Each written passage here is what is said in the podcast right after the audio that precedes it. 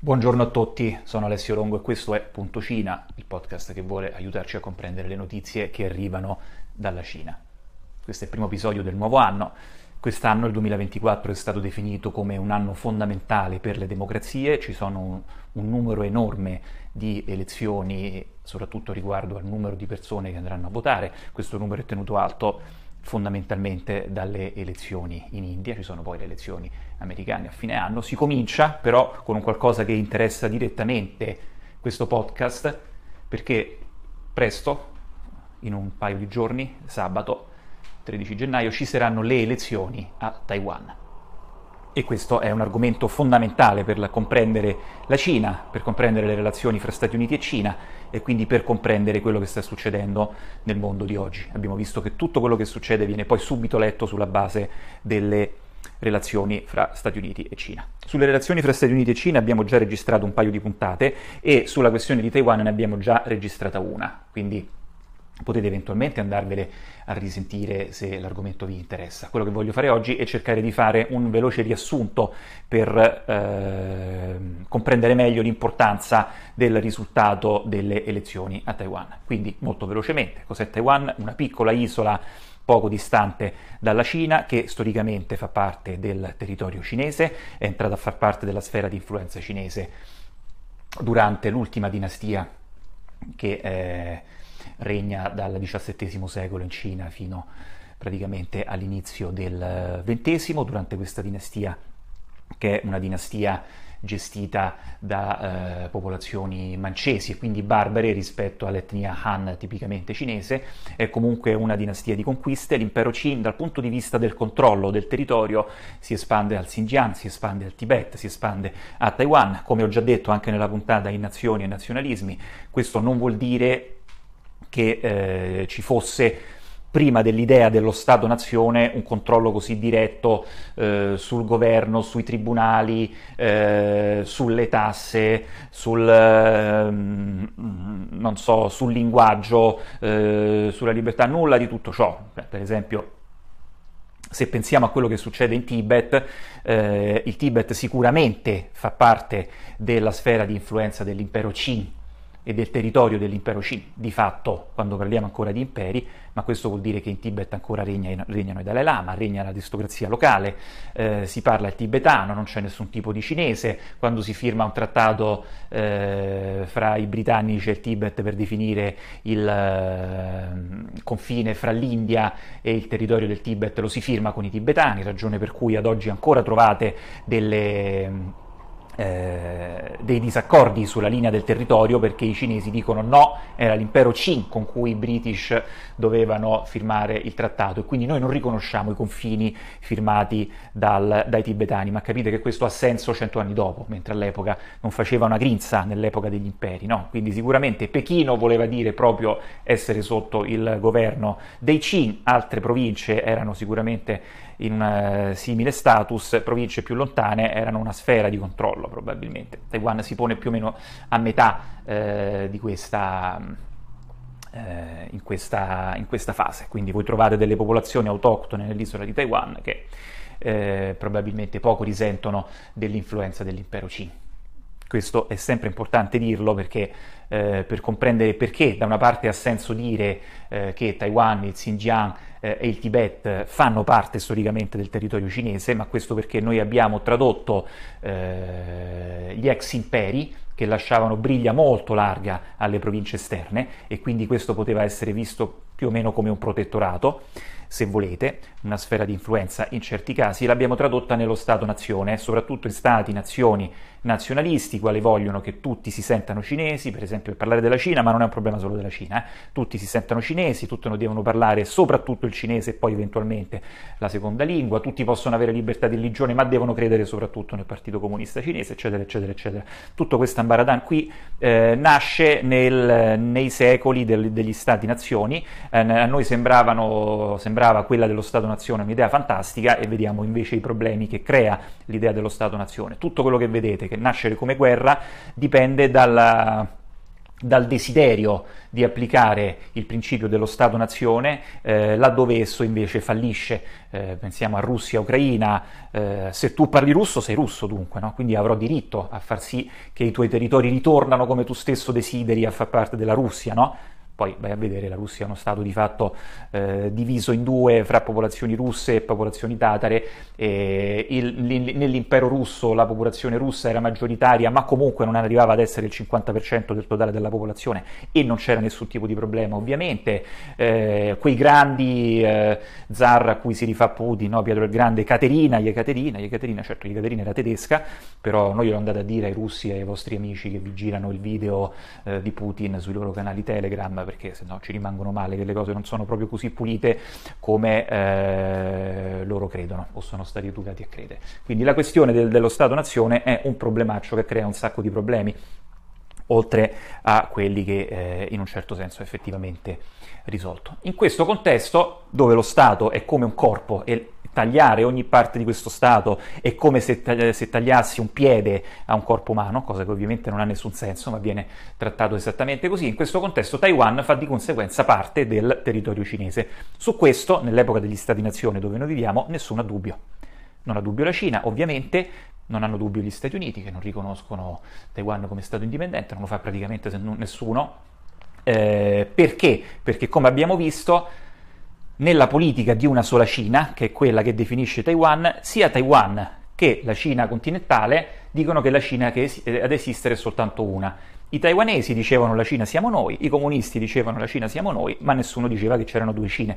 Questo perché? Perché eh, nella guerra civile che si scatena eh, dopo la, la eh, fine della seconda guerra mondiale dell'imperialismo giapponese, il Giappone che aveva conquistato Taiwan e aveva influenzato di conseguenza la cultura anche di Taiwan, anche modernizzandola, se volete, in un certo senso, eh, quando il Giappone viene sconfitto dagli Stati Uniti d'America e non dal Partito Comunista Cinese, neanche in Cina, come vi viene raccontato, eh, quindi dopo che gli Stati Uniti d'America da solo annientano il potere eh, imperiale cinese, onore ovviamente anche alla resistenza cinese, eh, ci mancherebbe, ma come anche a quella italiana, come abbiamo già detto, non è che la resistenza italiana ha sconfitto il fascismo, cioè ha, ha salvato l'onore del paese, ma il fascismo l'hanno sconfitto gli eserciti eh, americani e britannici. Eh, dicevo quindi gli americani sconfiggono anche per la Cina il eh, Giappone imperiale e a quel punto eh, Taiwan fa parte, ritorna a far parte della Cina, c'è una guerra civile, i comunisti lentamente riprendono tutto il territorio cinese continentale, i nazionalisti scappano a eh, Taiwan, a quel punto eh, conquistare militarmente Taiwan diventa difficile per i comunisti, eh, perché a quel punto devono effettuare uno sbarco eh, su un'isola, serve eh, una marina adeguata, degli strumenti adeguati e soprattutto a un certo punto Truman piazza la settima flotta americana fra Taiwan e eh, la Cina continentale, fa sapere che non vuole più sentire bombardamenti né da una parte né dall'altra, quindi questo lo dice anche ai nazionalisti, smettete di bombardare. E, e i nazionalisti, quindi eh, se volete si crea un po' quella condizione dove, eh, come anche nella Corea del Sud e del Nord attualmente, eh, eh, i due stati contendenti non firmano una vera e propria pace, entrambi dicono di essere la, eh, la Corea nel proprio insieme, ma nessuno poi di fatto ha eh, il potere neanche la voglia di riprendere tutto il resto. Mentre per quanto riguarda la Cina, dopo un po' piano piano i nazionalisti perdono ogni tipo di possibilità di riprendere la Cina, lo si capisce eh, molto velocemente, soprattutto quando, soprattutto quando, gli americani fanno sapere ai nazionalisti che non hanno nessun interesse ad aprire uno scontro militare con la Cina comunista per eh, ridare il la Cina continentale al partito fascista del Kuomintang, quello che era diventato un partito fascista con eh, Chiang Kai-shek. E, e, quindi si crea questa condizione di stallo eh, un po' strana, dove appunto Taiwan è governata di fatto dal Kuomintang, la Cina continentale è governata dal Partito Comunista Cinese e eh, da un certo punto in poi, molto più tardi, più o meno credo nel 1996 se non mi ricordo male, eh, Taiwan diventa anche una democrazia. Questo perché, come vi ho detto, il Kuomintang è un governo fascista che governa il eh, Taiwan come un governo fascista e eh, passa il governo da padre e figlio anche come una sorta di eh, monarchia, perché a Chiang Kai-shek, eh, questa sorta di generalissimo cinese, succede il figlio che poi piano piano veicola questa piccola isola verso la democrazia, soprattutto su pressioni americane, così come è grazie alle pressioni americane che Taiwan non si munisce di eh, bomba nucleare, quando ancora poteva farlo. Che cosa? Eh, perché tutto questo ci interessa relativamente alle elezioni di oggi? alle elezioni, scusate, di, che avverranno fra un paio di giornate. Primo, perché la Cina comunista ha come proprio principale obiettivo quello di finire questa guerra civile che ancora non è finita dopo il 49 con la reale sottoposizione di Taiwan al eh, potere cinese, esattamente come è accaduto ad Hong Kong che è stata riportata sotto il eh, governo comunista cinese. Per favorire questo passaggio il governo cinese sotto Deng Xiaoping idea il eh, cosiddetto eh, principio del un paese, due sistemi, quindi voi tornerete sotto di noi ma con un sistema diverso, mantenendo le vostre libertà democratiche. Abbiamo visto come è finita questa cosa a Hong Kong, maluccio, sebbene non si possa di certo dire che eh, vivere a Hong Kong eh, e vivere nella Cina continentale abbia, sia la stessa esperienza anche in termini di eh, diritti. È evidente che nella Cina continentale perché eh, un'altra delle cose che ci tengo a ripetere, c'è sempre questa impressione, eh, anche nelle interviste che a volte si fanno al popolino taiwanese, eh, per cui dice ma a noi alla fine che cosa ci importa? Cioè a noi ci interessa del, eh, dell'affitto, del cibo, eccetera, eccetera, eccetera. Sì, tutto questo è vero, poi a un certo punto che cosa succede? Eh, succede che tu sei un cittadino di una piccola provincia cinese, eh, il piccolo capetto del partito comunista cinese decide di eh, che ne so, abusare di tua figlia sedicenne, eh, vuoi andare dalla polizia a denunciare una cosa del genere, in bocca al lupo, mio caro amico del Popolino, e vedrai lì, direttamente sulla tua pelle, le differenze fra vivere in un, eh, una città-stato come Hong Kong, dove ancora ci sono eh, comunque dei meccanismi ehm, razionali di gestione della giustizia, del potere, eccetera, e qual è la differenza di vivere in uno Stato come la Cina. Questo solo per farvi un esempio, eh, ma eh, ha ricevuto una truffa dal eh, piccolo boss locale che a sua volta è ammanicato con il sindaco della città, vuoi andare in polizia a fare denuncia? In bocca al lupo, mio caro amico, che è tutto uguale, vai, vai, fammi sapere come va a finire, e così via. La Cina è strapiena, strapiena di eh, realtà di questo genere chiaramente dal punto di vista cinese a questa gente gli sembra uno completamente normale, perché non hanno accesso più di tanto ad altre realtà e secondo soprattutto sanno benissimo che non c'è niente da fare, me ban fa come dicono loro. La grande eh, secolare attitudine eh, della popolazione cinese a rassegnarsi di fronte alle eh, ingiustizie del potere. Quindi ecco, tutto questo ad Hong Kong non succede, ahimè è brutto dirlo, grazie alla colonizzazione britannica. Eh, non so se eh, questa cosa si può dire senza essere tacciato di eh, di qualche fascismo, ma purtroppo accade questo, cioè che la colonizzazione britannica lascia Hong Kong eh, con una dignità che eh, i comunisti in Cina si sognano letteralmente e, e quindi le differenze eh, sono chiaramente tante.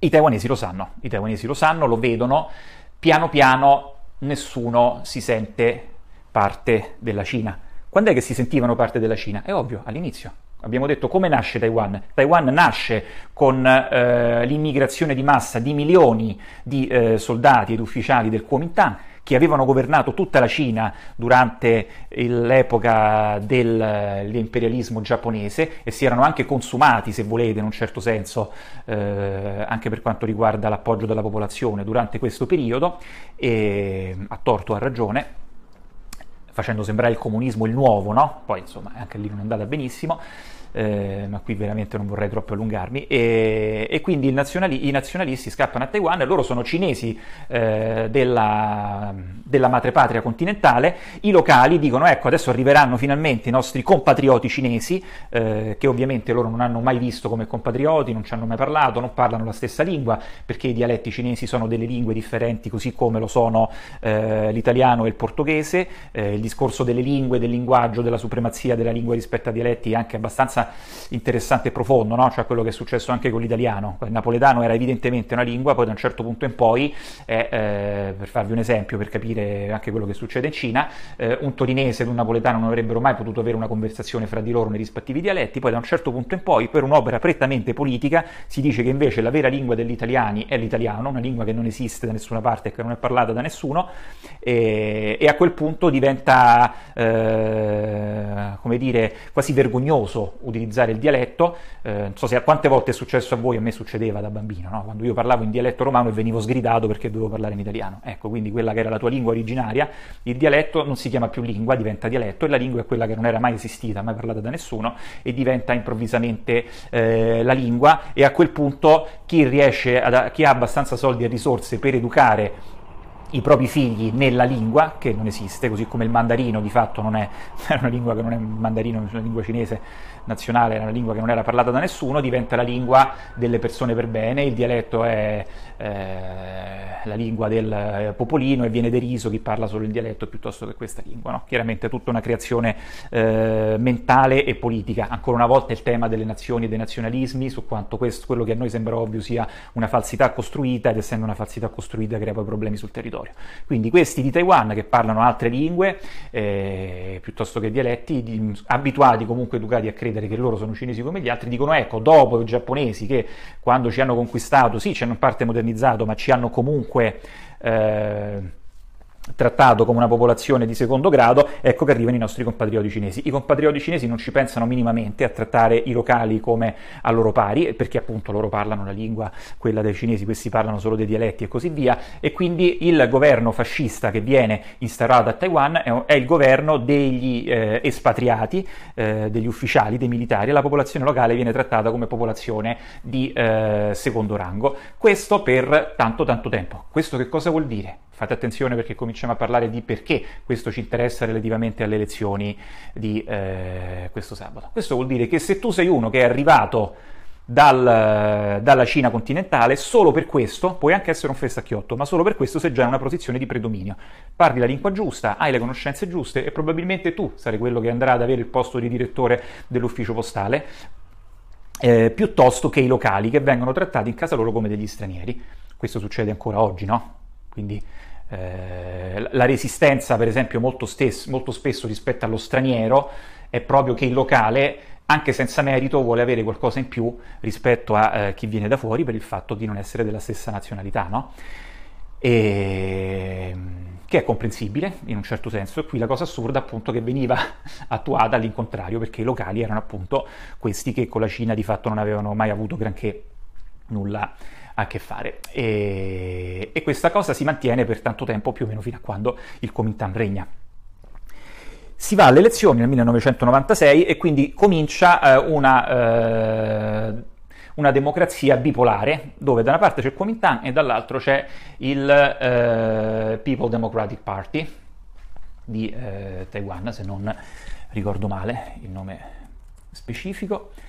E dunque, no, Democratic Progressive Party, DPP, chiedo scusa, mi confondevo invece con l'altro partito Taiwan People's Party, TPP, che andremo a vedere. Quindi che cosa succede? Si creano due partiti, Kuomintang contro Democratic Progressive Party. Adesso notate bene un altro elemento.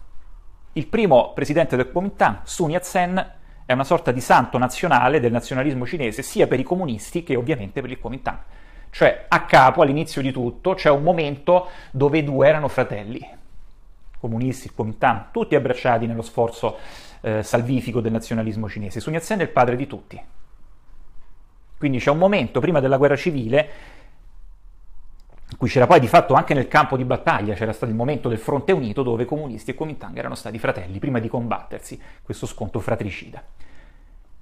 Quindi questo che cosa vuol dire nella realtà? Vuol dire che il Partito Comunista Cinese col Kuomintang è abituato a parlarci da tanto tempo, soprattutto perché il Kuomintang è stato, insieme al Partito Comunista Cinese, il partito che ha sempre detto che esiste una sola Cina, che noi un giorno torneremo a governare, eh, bla bla bla bla bla.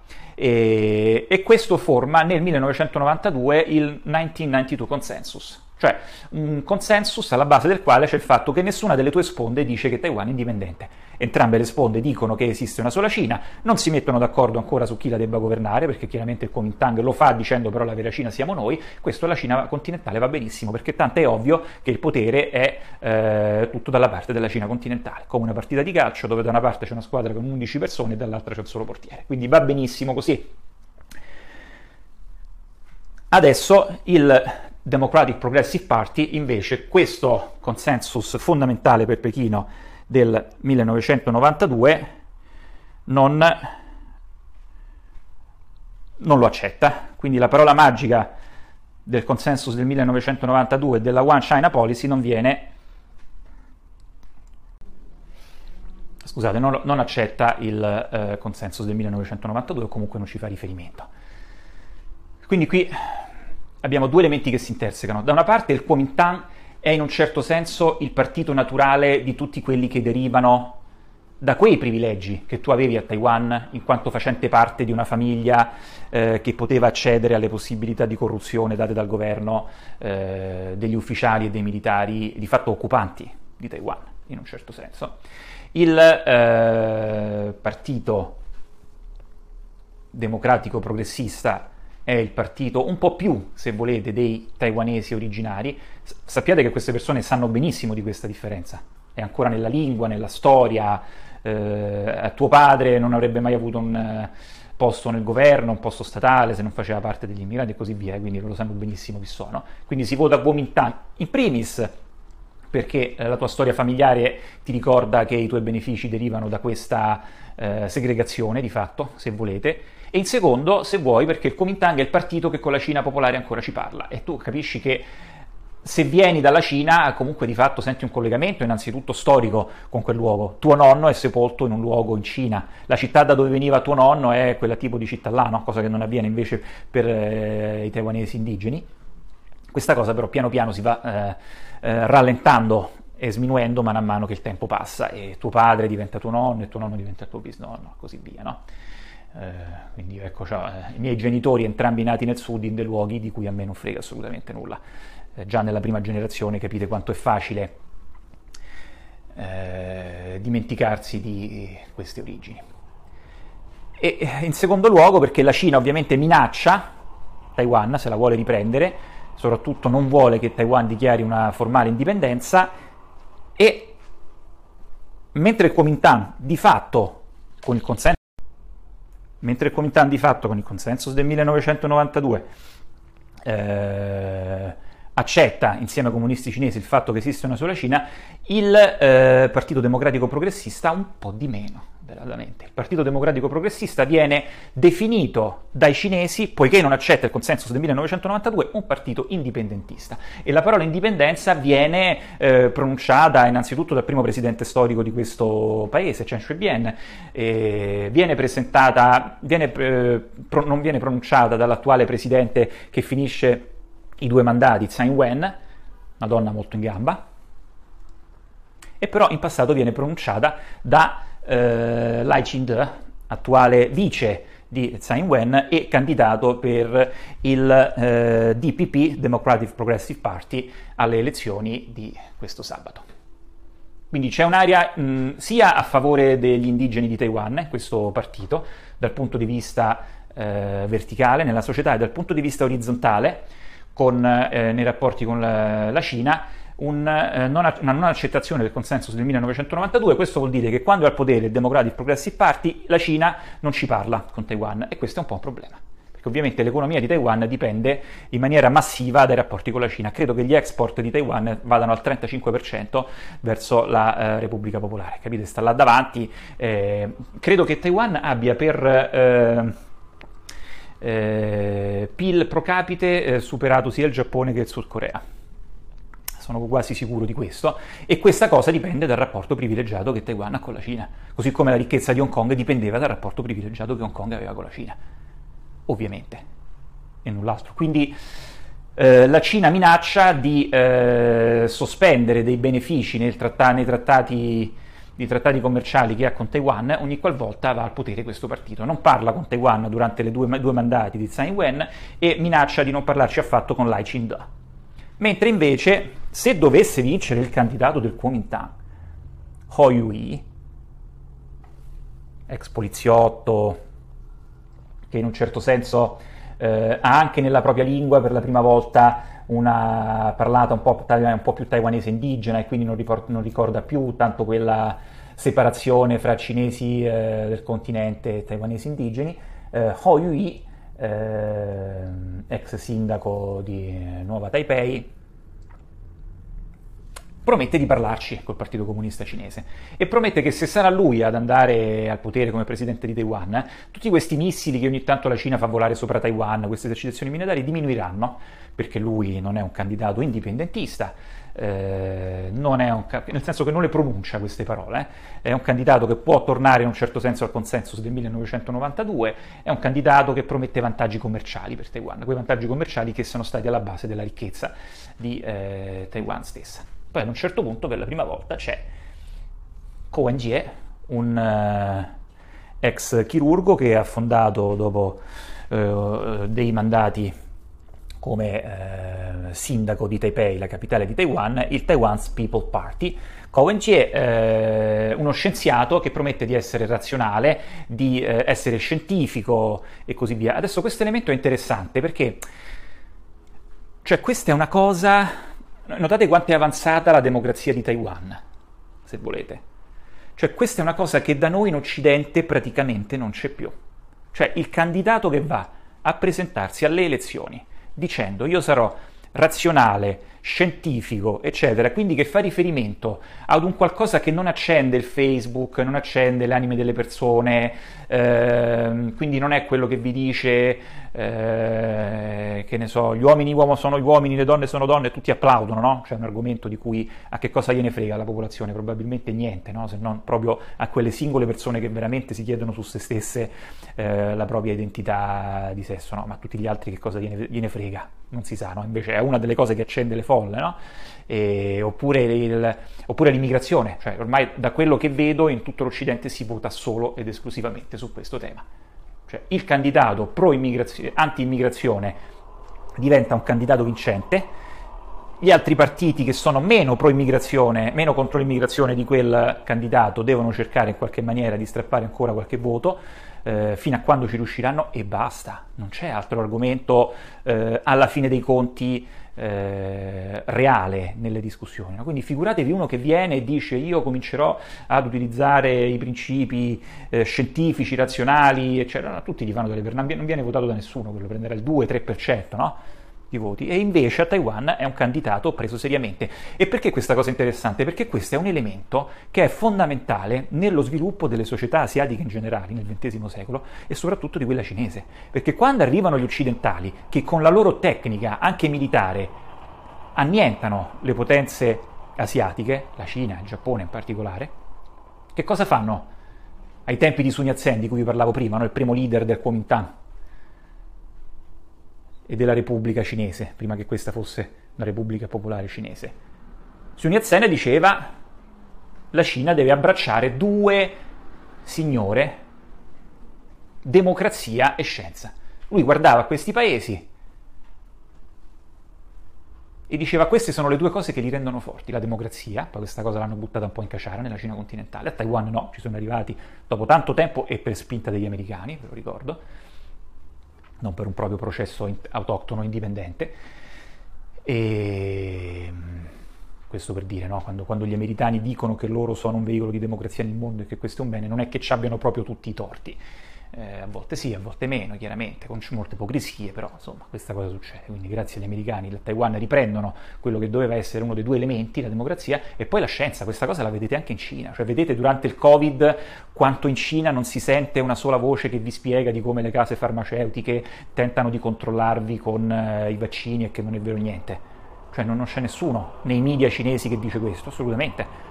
La razionalità, abbracciare la scienza, la tecnologia, cioè queste sono tutte cose che sono, dei, sono, degli elementi politici che anche laddove non ci sono le elezioni, perché ovviamente non è che in Cina, poiché non ci sono le elezioni, il partito al potere non abbia bisogno di eh, interagire con eh, le masse, con la popolazione, con la società, di, di avere dei propri messaggi politici, ovviamente ce li ha E anche lì uno dei messaggi politici forti, sempre presenti, è la razionalità, la scienza, i numeri.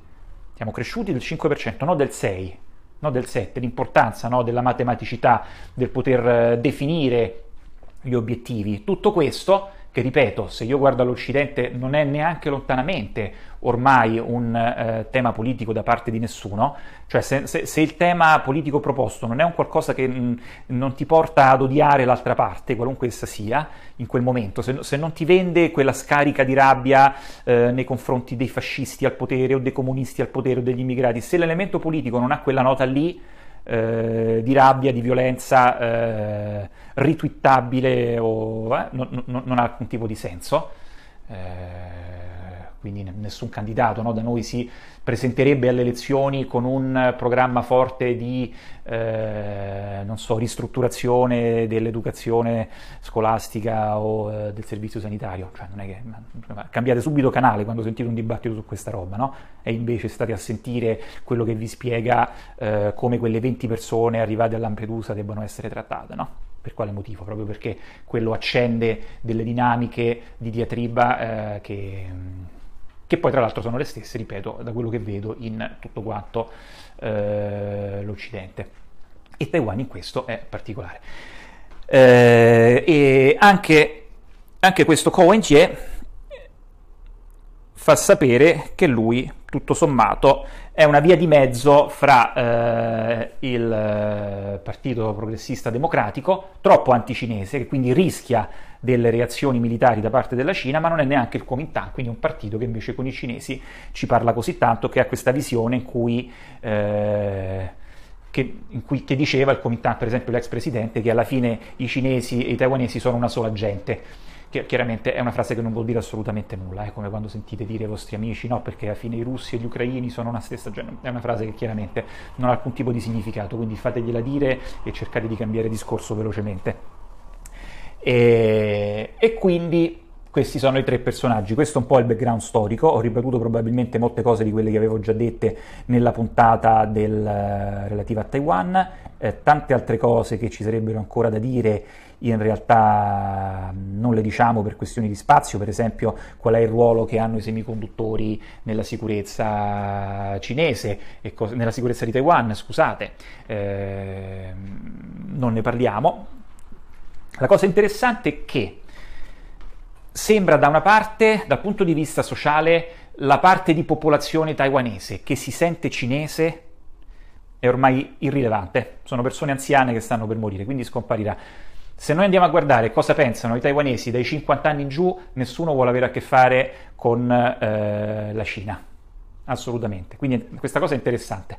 Cioè loro che sono effettivamente, dal punto di vista di chi parla quel linguaggio, dei cinesi, perché sono cinesi, hanno gli avi che vengono dalla Cina, almeno in parte, parlano cinese, hanno una storia, tutto quello che il, nazionalismo ci porterebbe a definirli con la Cina, quindi quelli che la conoscono veramente, ne parlano le lingue, ci viaggiano, eccetera, ci fanno sapere che con la Cina popolare non vogliono avere assolutamente niente a che fare, che proprio non esiste che loro tornino a far parte della Cina popolare.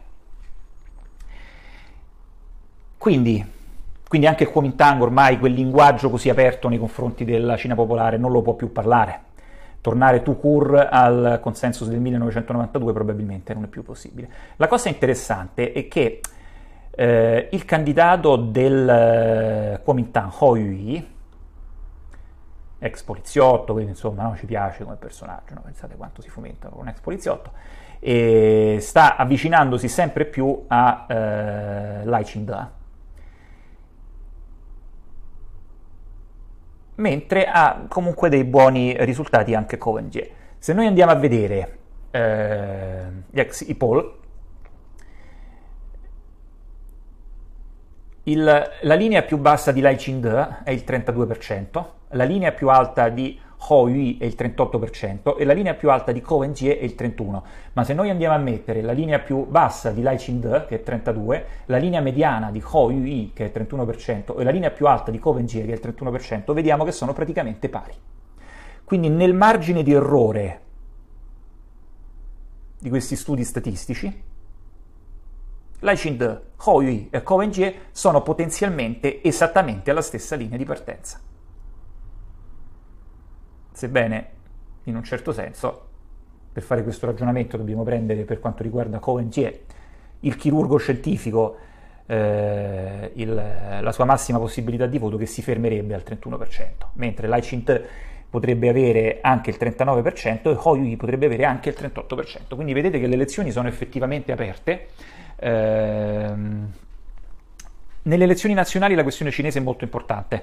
Potrei dirvi, alla fine noi dall'esterno guardiamo soprattutto alla, re- alla, relazione di questi partiti con la Cina, mentre invece loro hanno tante questioni interne da gestire. Questo è vero soprattutto nelle elezioni locali, ma quando si torna alle elezioni nazionali il rapporto con la Cina è fondamentale. Quindi il fatto che eh, il Democratic Progressive Party sia molto anticinese e di fatto pro-indipendenza, da una parte piace, perché questo è quello che sentono i taiwanesi, ma dall'altra non piace perché potrebbe avere delle, dei risultati sgradevoli per quanto riguarda eh, un eventuale atto di, di, guerra da parte della Cina. E tra l'altro eh, da Taiwan si sta seguendo la ritirata dell'Occidente nel supporto all'Ucraina. Eh, cosa che tra l'altro succede in continuazione, se ci fate caso, è un trend. Vietnam,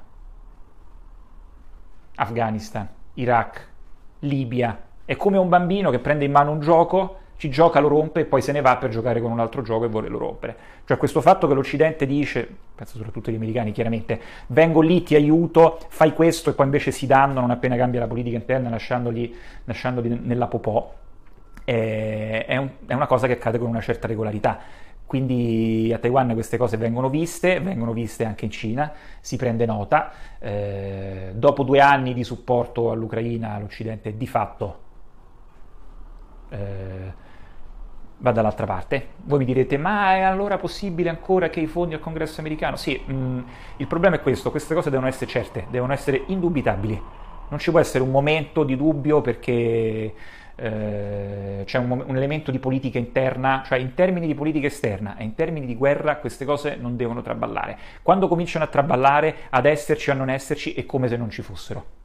Putin prende nota, la Cina prende nota, Taiwan prende nota.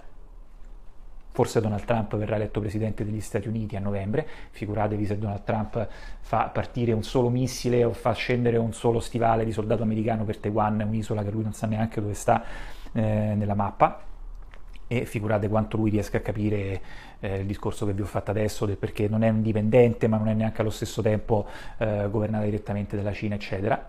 E, e di tutto ciò si prende nota. Quindi vedo difficile un intervento militare cinese se venisse eletto il candidato del Kuomintang, ma allo stesso tempo non lo escludo del tutto se si creano le giuste condizioni se viene eletto il Democratic Progressive Party. L'unico problema è che la Cina ha un sacco di problemi economici in questo momento, ma la storia ci insegna che cosa meglio di un'esperienza militare quando tu hai problemi economici e soprattutto quando, nonostante tu abbia problemi economici, continui a levare risorse dalla società, dall'educazione, dal sistema sanitario per poterle sparare nell'esercito. Eh, la storia ci insegna regolarmente questo dalle Falkland a, eh, alla seconda guerra mondiale, all'Ucraina stessa se volete. E, e, quindi da seguire quello che sta succedendo perché potrebbe avere dei risvolti molto più ampi nel resto del mondo. Molto velocemente, per quanto riguarda le altre cose che sono accadute, eh, la Cina ha un nuovo ministro della difesa, fatemi sempre sapere cosa ne è eh, del, dell'ex ministro degli esteri mai più visto e dell'ex ministro della difesa mai più visto, ci tengo a sapere che stiano bene e tranquilli. Eh, comunque appunto c'è un nuovo ministro della difesa, sono ripresi i dialoghi di alto livello fra i militari statunitensi e quelli cinesi, gli americani ci tenevano tantissimo a dirglielo proprio in faccia ai cinesi che non gli va bene che quando loro fanno volare gli aerei spia nel Mar Cinese meridionale i caccia cinesi gli girano intorno con manovre pericolose. D'altro canto la Cina ha questa posizione che il Mar Cinese meridionale è suo e soltanto suo, sempre il solito discorso, le nazioni, i nazionalismi, cosa succedeva durante l'impero Qing e così via. Questa posizione del Mar Cinese meridionale non è comunista, eh? ce, l'avevano anche, ce l'aveva anche Chiang Kai-shek all'epoca del Kuomintang, quindi fa parte proprio della Cina, non della Cina comunista. E è un'area pericolosa, ci possono essere degli incidenti, c'è il problema delle Filippine, i vascelli cinesi continuano ad infastidire i vascelli eh, delle Filippine che vanno a rifornire eh, del, dei bastioni eh, fatti su delle isole eh, in territorio comunque contestato. Mm, quando, quando mi dicono eh, cosa ne pensi delle isole cinesi che i cinesi hanno creato, occupato di fatto proprio per far vedere che lì c'erano degli avamposti cinesi, non sono stati i cinesi i primi a cominciare, loro l'hanno fatto molto meglio, ma ricordiamoci che i primi a fare questa politica, cioè ad affondare anche delle vecchie navi per far sì che diventassero degli avamposti abitabili in territorio contestato, sono state le Filippine, ovviamente i cinesi hanno seguito facendolo molto meglio e su scala molto maggiore, però anche di questo dobbiamo eh, tenere conto. Le Filippine, ve lo ricordo, sono un alleato di trattato degli Stati Uniti, in caso di attacco ad un vascello militare delle Filippine, gli Stati Uniti sono obbligati per trattato ad intervenire, cosa che invece non sono obbligati a fare per Taiwan sono obbligati a fornire a Taiwan i mezzi per difendersi, ma non ad intervenire. Quindi, da un certo punto di vista, è più pericoloso lo scacchiere delle Filippine perché tra l'altro è lì che la Cina potrebbe, dove è meno interessata, potrebbe voler testare fra qualche anno, al momento giusto, cosa veramente gli americani sono in grado, sono, eh, vogliono fare per un alleato di trattato e ancora una volta, quanti missili è disposto a sparare Trump per le Filippine? Una domanda che lascio aperta. Eh, un saluto e ci ritroviamo casomai dopo queste elezioni di eh, Taiwan, un luogo che mi sta eh, sempre più simpatico per eh, eventualmente commentarle. Quindi, Laichin Democratic Progressive Party, Hoi Kuomintang e Coen Jie, Taiwan's People Party, il chirurgo scientifico.